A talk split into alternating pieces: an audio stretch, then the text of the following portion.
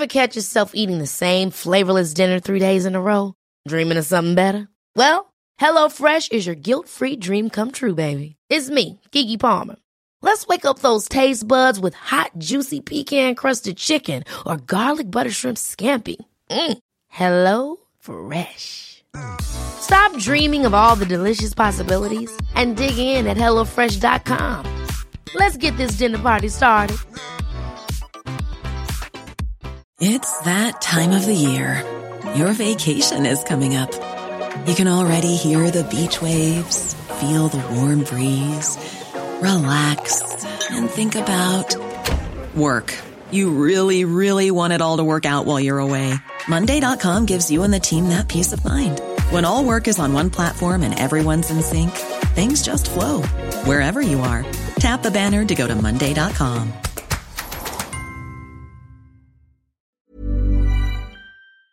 Nu har det hela startat. Ja. Nu får du börja. Det rullar. Det rullar. Is it rolling, Bob?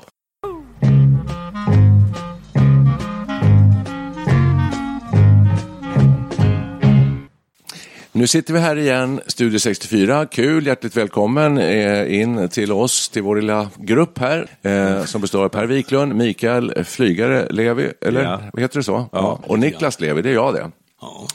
Hörrni, jag åkte ju hit då idag i morse till vår inspelningsstudio här och då såg jag massa glada sprittande studenter. Alla var vitklädda, de har blommor i håret och det ser väldigt härligt ut. Men mig gav det samtidigt en strimma ångest. För jag tänker tillbaka på min egen student och hur det var då. Och då blev jag lite lätt nedslagen. Men det är lite uppgift också. Ingen glad. Nej. Har du ens ihåg den?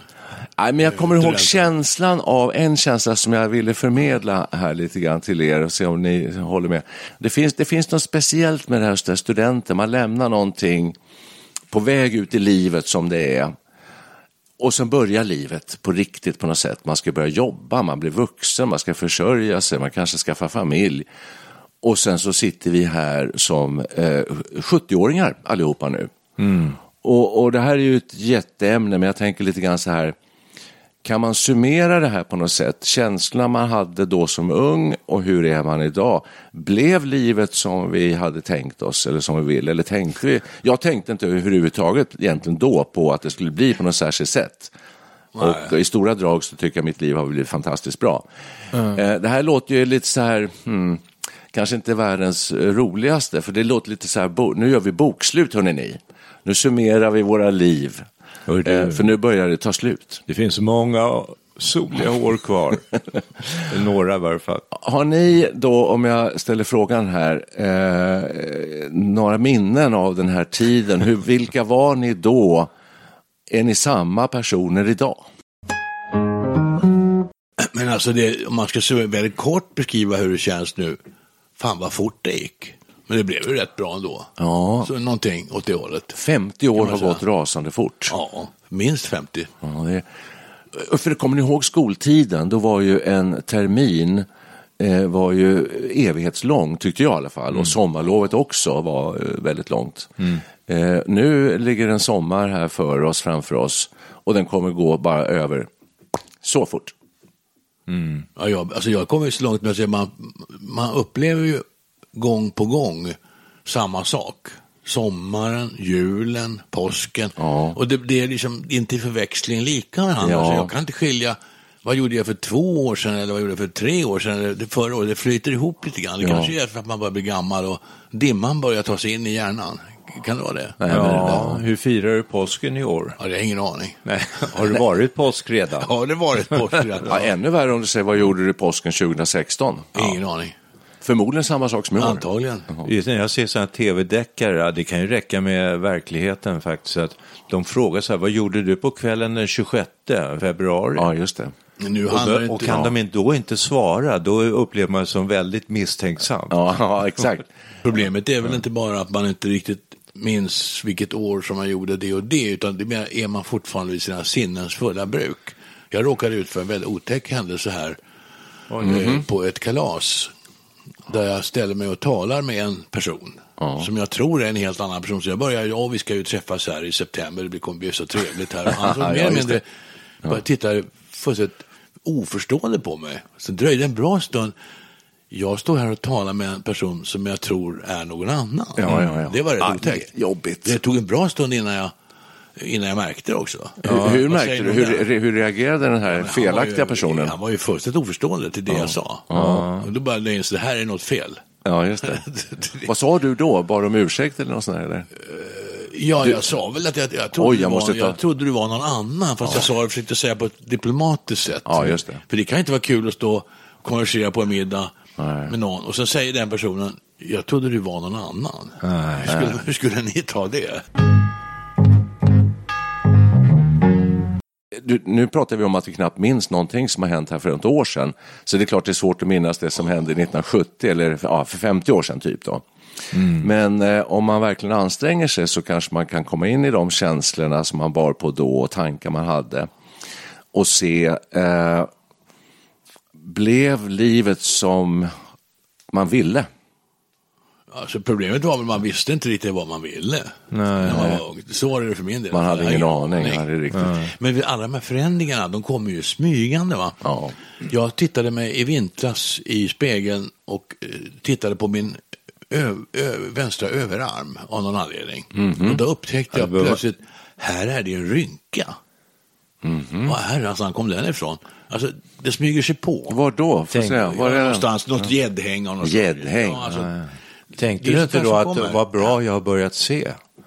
Ja, nej, vad kom denna rynka ifrån? Ja. Den har bara uppstått här. Ja, just det. Eller, håller du med? Var du helt oförberedd? Ja, naturligtvis. Jaha. Inte har jag några rynkor. Ja, det för tanken in på självkännedom. Hur man uppfattar sig själv. Nej, jag tänker så här. När jag gick i gymnasiet så vantrivdes jag något kopiöst. Jag tvingades gå om ett år i gymnasiet och hamnade i en klass. Det var hemskt. Jag var helt isolerad där. Och det här var gamla skolsystemet med läroverk. Och det var absolut sista året som man fick ta student. Så det kom så här människor, sensorer från universitet och höll förhör sista dagen. Ja, just det. Muntan hette det väl? Eller så? Muntan hette det, ja. Mm. Mm. Och, men jag, i all den här vantrivsel så började jag få en väldig början till panikångest. Alltså. Så jag var glad bara jag överlevde gymnasiet, överlevde studenten. Och sen under flera år så tilltog det där och det kan jag säga idag, jag trodde nog aldrig att jag skulle bli så här gammal. Det är en framgångssaga av Guds nåde. Ja. Jag sa så här, om jag bara blir 50-60 så här så är jag jättenöjd. Mm. Direkt, tror du att den här panikångesten hade med din vantrivsel i skolan att göra? Att du var isolerad där eller... Jag tror att min dödsskräck som jag har lidit av i stort sett hela livet, jag har avtagit lite nu när man närmar sig. Ja. Men den tror jag handlar om min tidiga barndom. Folk försvann till höger och vänster och jag placerades ut både här och där. Mm. Och visste egentligen aldrig vad som hände. Det tror jag faktiskt är grundorsaken. Placerades ut? Jag bodde hos släktingar här och där och bodde hos mormor och så dog mormor när jag var 8 år. Det minns jag fortfarande. Jag kommer aldrig mer komma hit. Kommer jag aldrig mer träffa mormor. Mm. Det var sån enorm... Jag kan börja gråta igen. Jag har gått i psykoanalys och det enda gången jag grät det var faktiskt när jag började prata om mormor. Jaha, det har du aldrig berättat. Nej, det var på analysen. Ja, just det. Hon var så enorm. Jag drömde hela sommaren om att hon kom upp i himlen så här bibliska målningar i sina så här, hattar med flor och att hon var så central. Det hade jag ingen aning om, men det måste ha att göra med att vi har samma mormor.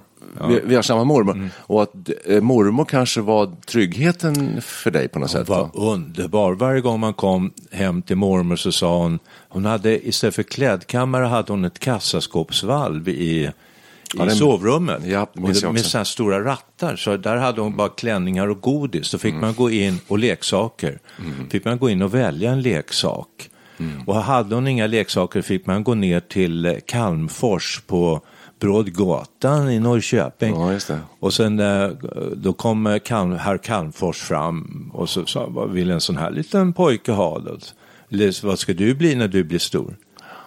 Och då kommer inte jag ihåg själv, men då har de berättat för mig att jag vill bli stor och tjock farbror som du är.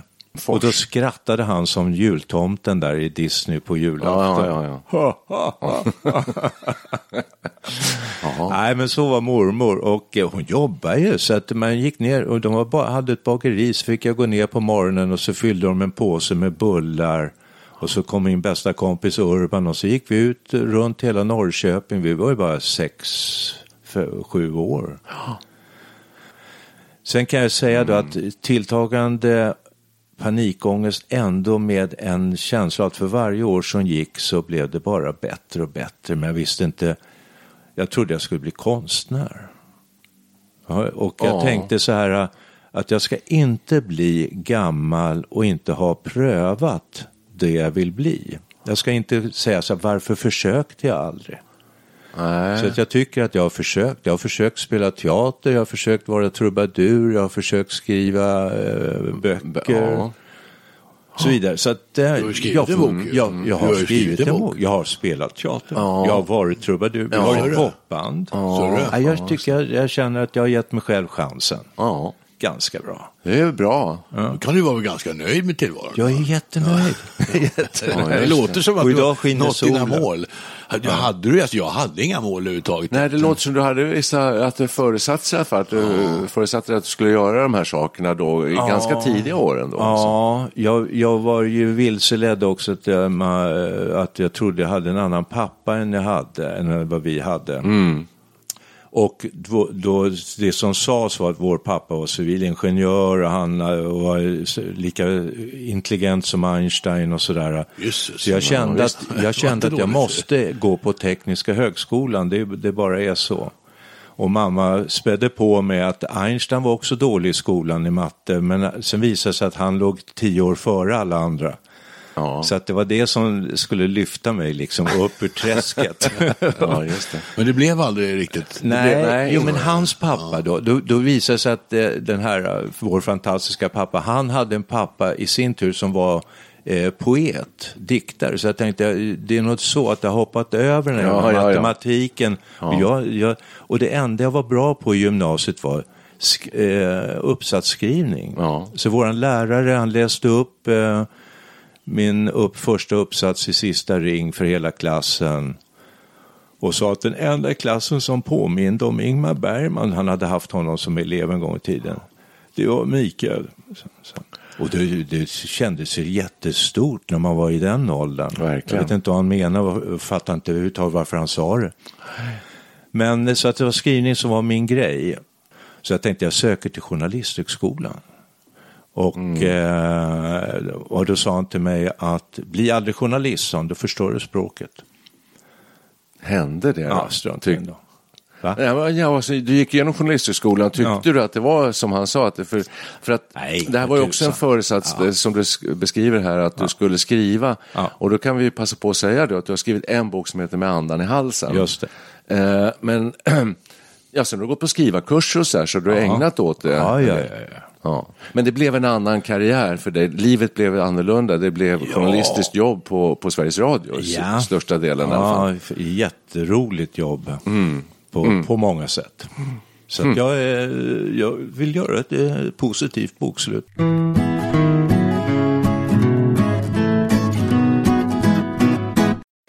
Det är inte slut, ja? Nej, det var det jag tänkte. Jag sa ju det i början, så där, det känns ju inte klokt liksom.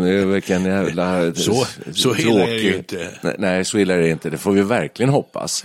Men ändå, man känner väl att livets gång ändå, vi är 71, 72, 74, det är liksom. Men jag var ju med här när vi såg de här studenterna, och då känner jag så här att plötsligt känns det väldigt avlägset, den här euforiska lyckan av att komma ut ur skolfängelset. Ja. Men den kände jag då, redan då, 69 var det väl, tror jag, om jag minns rätt. Ja, jag tror det. Vi gick ut faktiskt året efter Micke. Ja, just det. Ja. Vi var ju, han var sista gamla studenten och vi var ju första nya studenten. Ja. Grundenten kallar man det ibland. Just det. Kommer jag ihåg. Och vi hade en väldigt lång diskussion om vi skulle ha studentmössa eller inte, och vi valde det. Och det var gubbskiva och allt möjligt sånt där. Så vi körde ju enligt traditionerna. Fast det var ju bara att gå ut. Det var inga ceremonier, inga förhör eller något sånt där. Nej. Men alla stod med skyltar utanför skolan. Och vi blev precis som de gamla studenterna gjorde. Men sen försvann det där på 70-talet, vet jag. Det var många som gick ut och de hade inga studentmöster. Och bara gick hem, eller gick någonstans. Och sen kom det tillbaka, som jag minns det. Ja, men det var ju vänstervåg och det där skulle man ju inte bry sig om, studentexamen är jävla gammalt. Nej, det kom in i bilden där tidigt 70-tal, och då är det lite intressant för att vi levde väl lite olika liv där, men absolut. De tankar och ideal och så där, det man hade med sig där när man började plugga, som vi gjorde alla tre, pluggade och sen så jobbade man. Och det var 70-tal. Mm. Och då kan mina tankar ganska snabbt gå till Lukas Moodysson här. Ja, därför han gjorde den här filmen Tillsammans. Har ni sett den? Fantastiskt bra. Ja, den handlar om de här, ett kollektiv. Ja, Velourbrallern. Ja, just det. Och den utspelas väl på 70-talet, Velourbrallor och kollektiv. Majonkläder och vi ska leva tillsammans och vi ska äta nyttig mat. Och det var miljörörelsen. Unisexmod. Ja, just det. Och linsgryter och soppor och sånt där. Ja. Och tankarna går dit därför han gör en uppföljare nu. Jag vet inte om ni har läst om det, men det har stått en del om det. Han gör Tillsammans 99 ska det heta. Ja, just det, 20 år senare så ska det här kollektivet ha en återträff. Och då kommer det handla delvis om de här idealen som de hade på 70-talet. Vad hände med dem under de här 20 åren tills de träffas igen? Vad hände med alla de här människorna? Mm. Så det låter spännande. Den kommer inte vi kunna prata så mycket mer om, för den kommer att premiär nästa år, 23. Det är ju ingen av oss som har sett den, så det kan vi inte prata så mycket om. Nej, kan vi inte göra. Men, men temat väckte lite tankar hos mig med det här med... Om oss själva. Ja, om oss själva och hur man levde och vad man tänkte på under 70-talet kopplat till idag.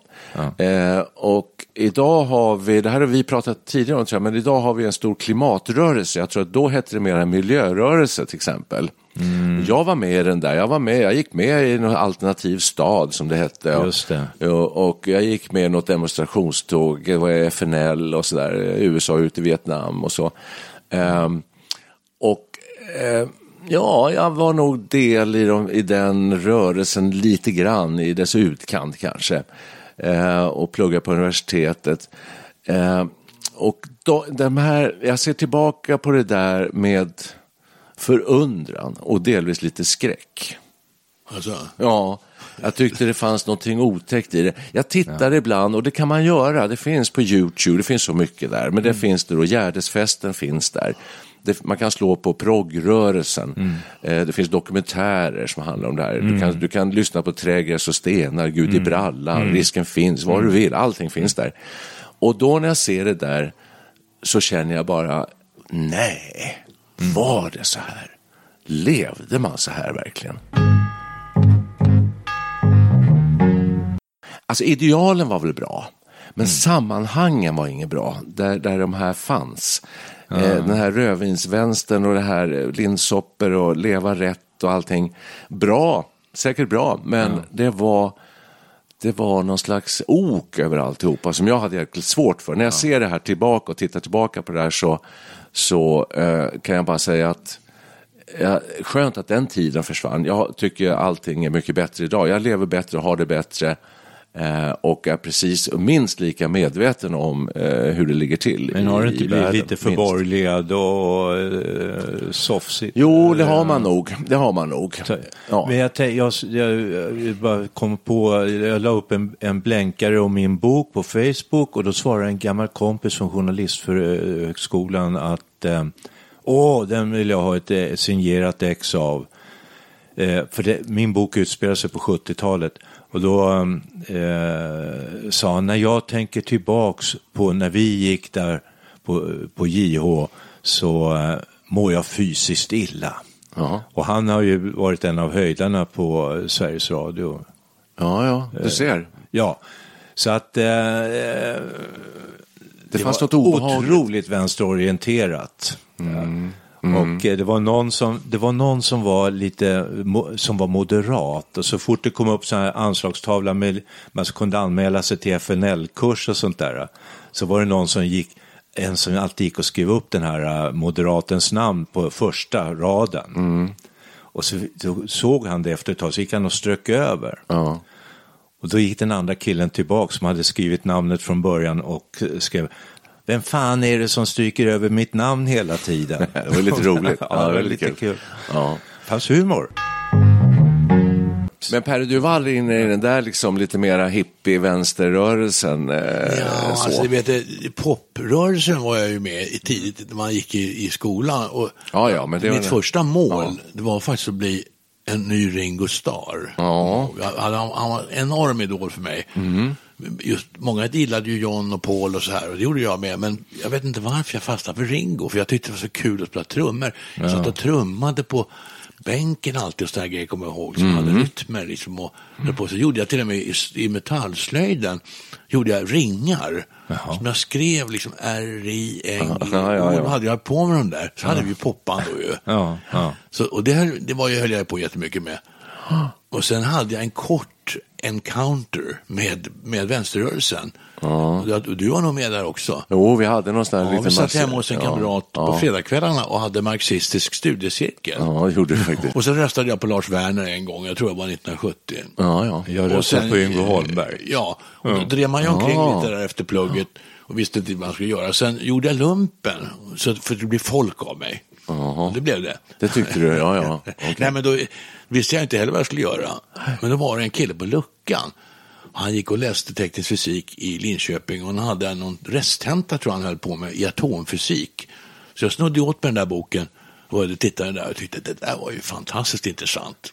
Och jag var ju fascinerad av Einstein och Bertrand Russell och det här de stora naturvetarna. Så jag hakade ju på där, och med några andra kompisar vi åkte ner där till Linköping, och där var ju inte vänsterrörelsen speciellt. Nej. Den var inte synlig nästan. Nej. Där var det studentikost och det var studentorkestrar, och jag engagerade mig i sånt där då. Och så hade man ju fullt upp med att plugga också då. Så att det var en sån här studentikos härlig tid. Så minns jag, mycket fester var det ju. Man orkade festa så mycket som man gjorde. Det var festivaler och... Smyger sig på en del frågor här. När du var ju med en ganska framgångsrik popgrupp. I alla fall i Stockholms kransförorter. Lokalt. Ja. Solgitarristen sa ni gjorde ju turnéer och sådär. Och då smyger sig frågan på... Vill du inte bli popmusiker på riktigt? Jo, men alltså det höll ju på att haverera fullkomligt i gymnasiet, så mina föräldrar tog sin mats ur skolan, så han tvingade oss att sluta. Ja, och det var lite jobbigt alltså. Det tyckte jag var inte alls så kul. Aha, förstås. Ja. Okej. Nej. Men sen har jag återupptagit musikintresset. Om de inte hade gjort det, hade du fortsatt med musiken och inte hamnat i Linköping, tror du det? Då var man ju jävligt knäckt för det, men nu tror jag nog att det var bra. Det är en hård bransch. Ja, men det var säkert bra. Så bra var jag nog inte tillräckligt bra för det. Jag vet, det kanske det inte var, men för han sångaren där i gruppen gick det ju bra. Han blev ju vald till Sveriges rockprins. Leffe Karlsson. Leffe Karlsson, pappa till Andreas. Och gruppen hette Cheers för de som var våra lyssnare som vill forska lite djupare i det här. Korten på bordet. Mm.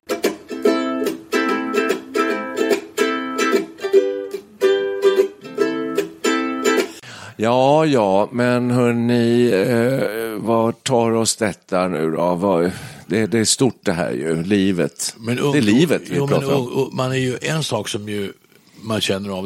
Ungdomen var fylld av fest och glam, och man hade väl energi. Den har man inte längre.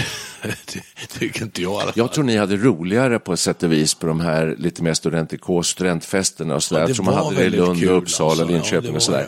Än de här lite... som jag ser tillbaka på som lite dystra tillställningar som jag var med om där.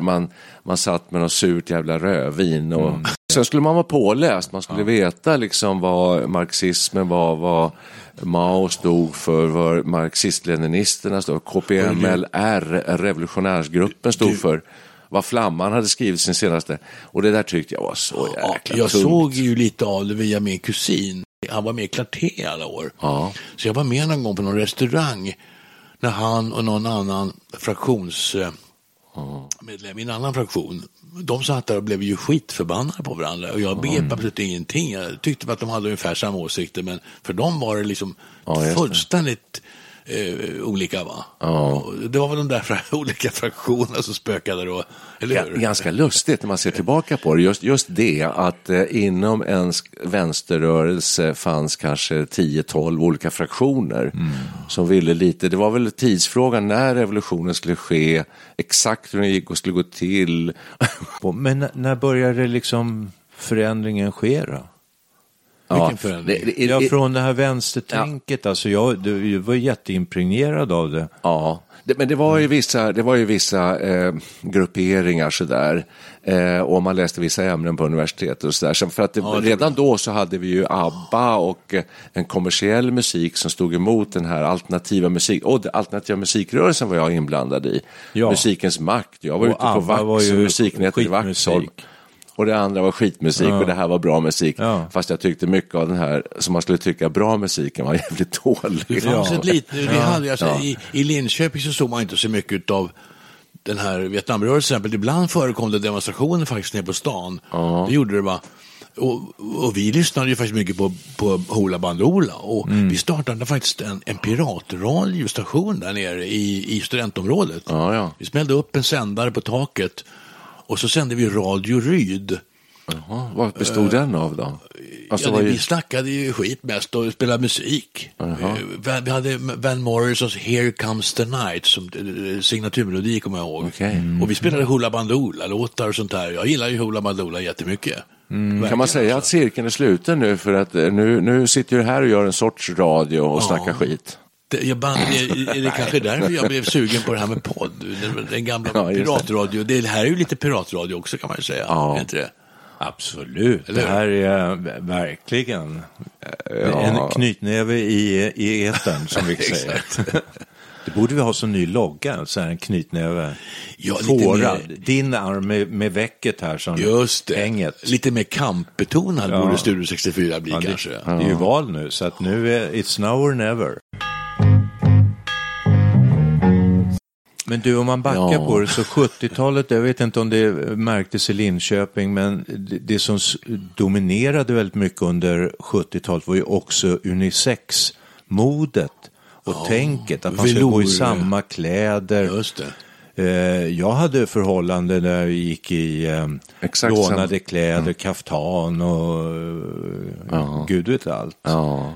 Och Sixten här kom fram med sitt unisex och majongkläderna. Man skulle aldrig behöva några andra kläder än majong. Och p-pillet hade gjort debut. Dagisverksamheten expanderade enormt. Det började komma tjejer. Ja, just det. Och då började liksom feminismen blomma. Grupp 8 kom, sånger om kvinnor och allt möjligt. Och idag är det så att på universitetet så dominerar ju tjejer nu för tiden. Och tjejer har mycket bättre skolresultat. Det har ju hänt mycket. Jag minns min brorsa och jag växte ju upp med en mamma som var hemmafru. Och som blev hemmafru för att hon offrade... Egentligen, hon ville bli tandläkare egentligen. Aha. Men då skulle pappa göra karriär som läkare. Och det ställde hon liksom upp helhjärtat på. Och det var just något sånt som hon märkte man ju inte alltid tyckte var så kul när vi blev lite äldre. Ja, just det. Så hon offrade sig. Och det här var ju, könsrollerna var ju otroligt mycket mer stereotyp av den tiden. Och, det har ju hänt enormt mycket på det är ju 2 generationer kan man säga, nästan 1,5. Ja. Och det där en sån där, ska vi kalla det för, om det är en trend eller vad det är, den finns ju idag. Nu kommer inte jag ihåg, det är några kvinnliga författare som har skrivit om det här och debattörer som har vurmat lite grann för den här ordningen och vill liksom vara hemmafruar och tycker att det är helt i sin ordning. Och mår jättebra av det. De blir lyckliga av det här. Men å andra sidan, så jag vill bara korrigera dig lite grann, Per, därför, alltså att män, det är fortfarande så ändå, att kvinnokampen har varit och pågått så där, den började kanske där ungefär på 70-talet ordentligt och så har den pågått så, men fortfarande idag om man tittar på statistik och så har män och kvinnor med motsvarande jobb olika lön och sånt där. Det finns fortfarande stora skillnader. Ja, så den här kampen för total jämställdhet mellan könen, den pågår, den är inte i mål. Ja, det vill jag hävda. Men... Jag har inte påstått någonting annat. Nej. Men, och jag kan ju för övrigt säga att jag är numera hemmaman och finner det väldigt trivsamt. Här har du en till, jag med. Jag lagar mat, jag sköter trädgården, jag gör inköpen, jag i stor utsträckning inte helt det. Jag är med soporna och glasåtervinningen. Ja, och när min fru kommer hem från arbetet då står jag där med förklädet och säger varsågod, middagen är klar. Det gör det ju inte. Det händer ju. Gör det? Absolut. Jag trivs med det, det är frivilligt. För det här, man ser det gamla 50-talsidealet, då skulle du egentligen säga, då skulle du inte ha förkläder på, utan du ska vara så förberedd så att du säger att dry martini serveras i salongen om 5 minuter. Så långt har vi inte gått. Nej. Men om vi backar väldigt långt tillbaka i tiden så var ju vi uppväxta med ensamstående, Nick och jag med en ensamstående mamma. Jobbade jämt, hon jobbade ju hela sommarhalvåret, jobbade hon på helgerna också. Och jag drömde om att ha en mamma som var hemma som alla andra hade. Som stod där och hade varm mjölkchoklad och någon bulle. Men det var ju för oss var det en trygghet. Mm. Ja, det var, jag längtade efter och tänkte så där vill jag också ha det. När jag såg amerikanska långfilmer kom mannen hem efter arbetet, satt sig i finaste fåtöljen och slog upp tidningen. Och det såg så jävla skönt ut. Och så kom frun efter ett tag och sa dinner is served. Det var idealet. Nej, men jag minns det där också. Jag längtade efter för att hon var ledig på fredagar.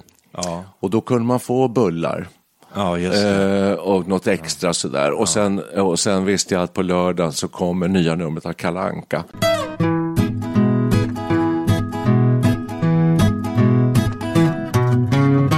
Men hörni, då gör vi bokslut här och säger att livet har farit ganska väl fram med oss ändå, eller?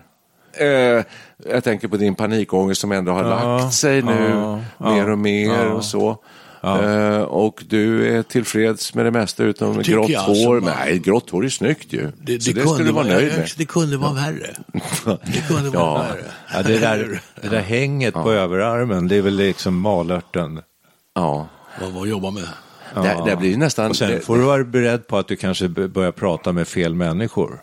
Jag har ju redan börjat göra. Ja. Ska vi säga så här nu då att...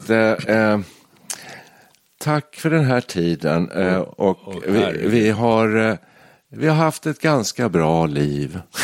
Och nu så ser vi barn och barnbarn växa upp och det är väl det vi kan se fram emot. Och om vi kommer fortsätta med det här podden Studio 64, det vet ingen människa. Men jag kan aldrig sia om morgondagen. Rätt vad det är slut hörni. Ja. Ska vi gråta en skvätt? När man var litet barn då räknade man liksom framtiden i decennier. Mm. Sedan kom den här medelåldern eller övre medelåldern, man räknar framtiden i år. Mm. Ja. Så småningom, och nu kanske vi börjar komma dit, vi kanske nu räknar framtiden i månader. Vem vet, sommaren ska nu genomföras. Så är det, du sa ju förut där att det var svårt det här att minnas saker något år tillbaka och sådär. Ja. Och det är nästan så jag vill dra det lite längre och säga att jag kan inte placera in exakt i vilket decennium vissa saker händer. Var det 90-tal eller var det 2004 eller 96? Jag har ingen aning. Det börjar bli knepigt. Det börjar bli knepigt alltså. Ja. Och ja, precis. Och jag tycker 90-talet är ganska nära, men det är ju faktiskt rätt länge sedan. Det är det.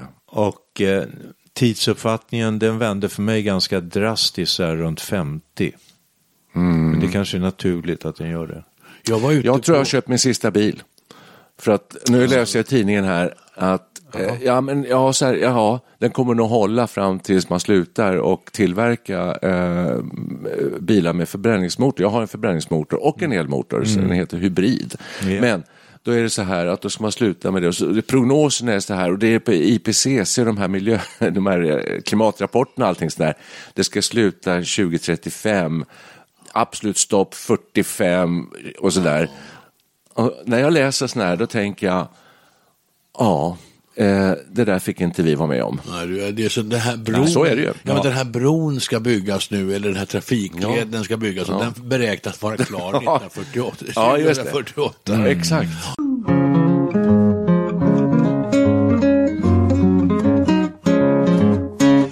Hörrni, ser ni fram emot sommaren nu då?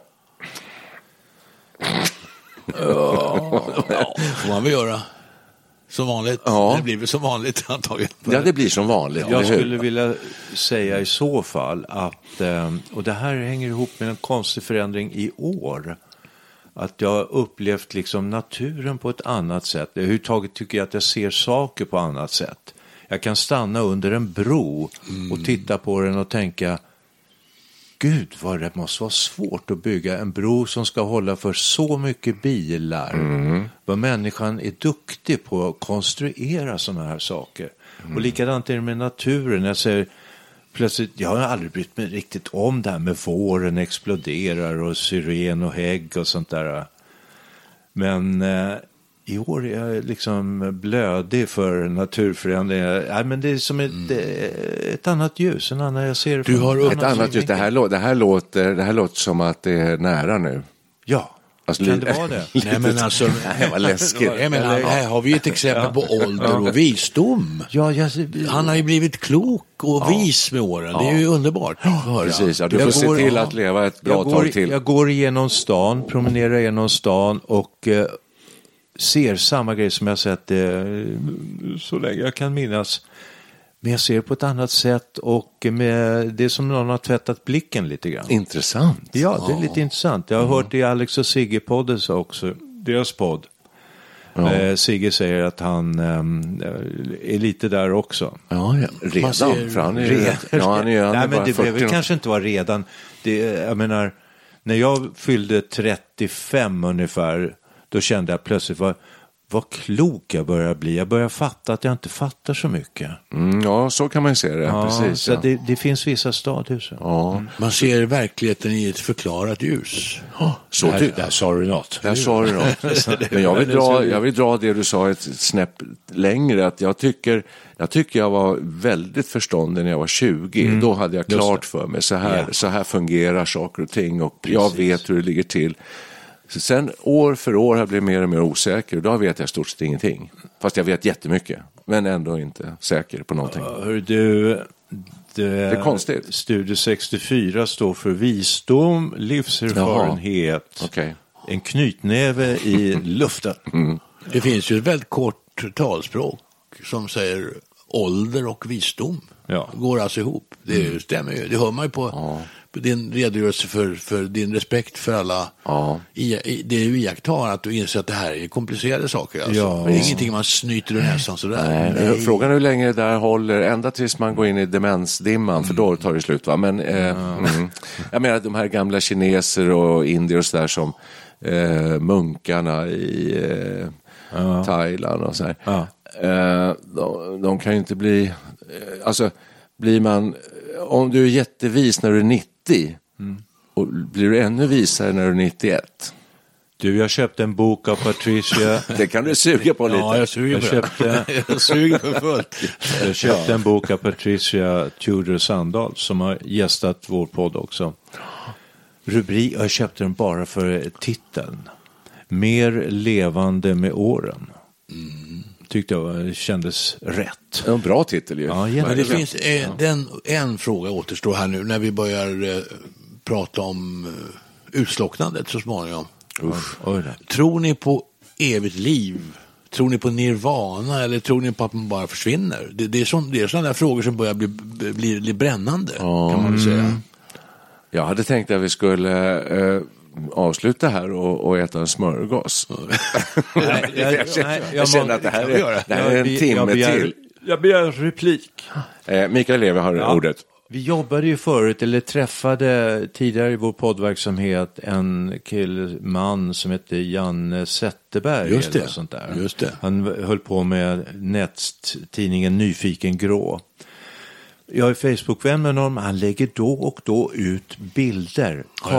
Han har kamera stående och jättelånga exponeringstider. Fantastiska bilder. Just det, på rymden. Mm. Och han har fångat galaxer och allting. Rymden. Och när man ser det där så tänker man hur liten man är. Och så tänker man hur lite man förstår. Och man tänker att vad döljer sig med allt det här? Vad är det frågan om? Ja, precis. Och det får en massa såna existentiella känslor. Men för mig nu, förut skulle det varit ångestframkallande, men nu tycker jag det känns fascinerande. Alltså, det är som att... Vad skönt. Ja. Ja, men det fick mig att bli intresserad av fysikens värld och materien. Vad är det för någonting? Vad kommer universum av? Så där funderar ju alla på. Ja. Och om man inte har läst någonting om det så är det ju svårt att artikulera detta. Va? Och det är ju svårt att förstå för alla. Det är ju ingen vet hur det här är. Kan man säga så här, det finns ingen slut. Det finns ingen ände. Kanske inte. Nej, det vet vi inte. Men förmodligen gör det inte det. Hur skulle det kunna finnas ett slut? Vad är då bortom slutet? Alltså så. Men slut har en början. Ja. Mm. Men då skulle jag bara vilja säga att Studio 64 tar slut. Det tar slut. Det har ett slut. Jaså. Ja. Fast det kanske inte just nu. Alltså, man vet aldrig. Jag tänkte att våra barn skulle ta över. Exakt. Det kanske uppstår ett nytt universum efter sommaren. Ja, vem vet. Ja, vi får se. Har vi något politiskt styre överhuvudtaget i höst? Fan. Nu tar vi väl sommarloven då. Ska vi inte ha lite lov? Jo, vi tar ett sommarlov. Ja, och vi hoppas att vi är tillbaka till hösten. Ja, kanske. Det får du som lyssnar avgöra. Du kan skriva det på vår Facebook-sida. Om det är 3 lyssnare som skriver ja, vi vill att ni ska vara tillbaka i höst, då gör vi det. Ska vi korka upp lite bubbel och fira att sommaren är här kanske? Vad tror ni? Du, det låter inte som idé. Nej, har du får några skaldjur till? Varför inte? Jag kan plocka ut en gammal hummer ur frysen. Sörre. Nu går ni händelserna i förväg. Vad ska vi avsluta med för låt? Åh, Susanne Day. Ja. Ja, där sa du det. Självklart. Bye bye. Hej.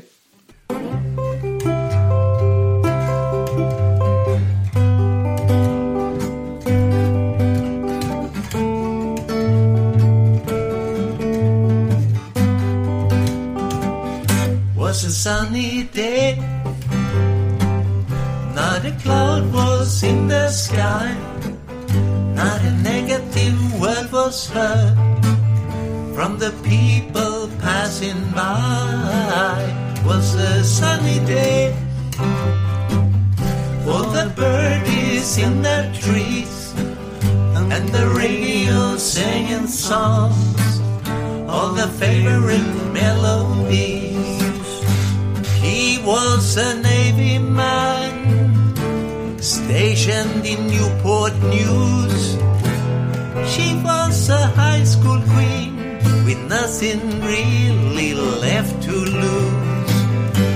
She was a high school queen with nothing really left to lose. Was a sunny day, not a cloud was in the sky, not a negative word was heard from the people passing by. Was a sunny day, all the birdies in the trees and the radio singing songs, all the favorite melodies. Her name was Lorelei. She was his only girl. She called him Speedo, but his Christian name was Mr. Earl. She called him Speedo, but his Christian name was Mr. Earl. Was a sunny day,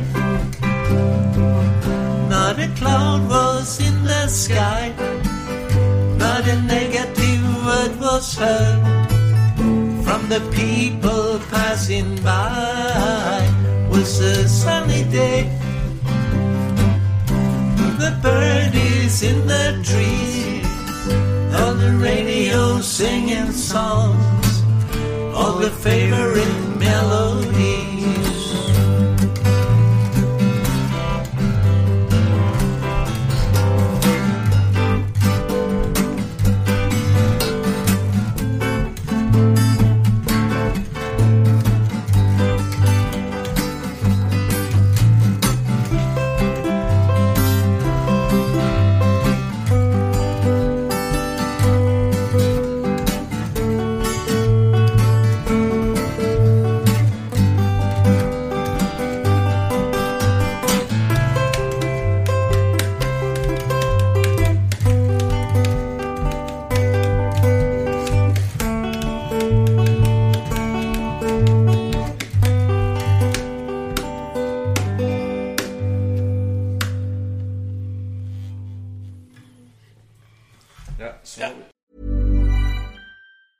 Hi, I'm Daniel, founder of Pretty Litter. Did you know cats tend to hide symptoms of sickness and pain? I learned this the hard way after losing my cat, Gingy. So I created Pretty Litter, a health monitoring litter that helps detect early signs of illness by changing colors, saving you money and potentially your cat's life. Pretty Litter is veterinarian developed, and it's the easiest way to keep tabs on your fur baby's health right at home. Go to prettylitter.com and use code ACAST for 20% off your first order and a free cat toy. Terms and conditions apply. See site for details. Hey, it's Paige DeSorbo from Giggly Squad. High quality fashion without the price tag. Say hello to Quince.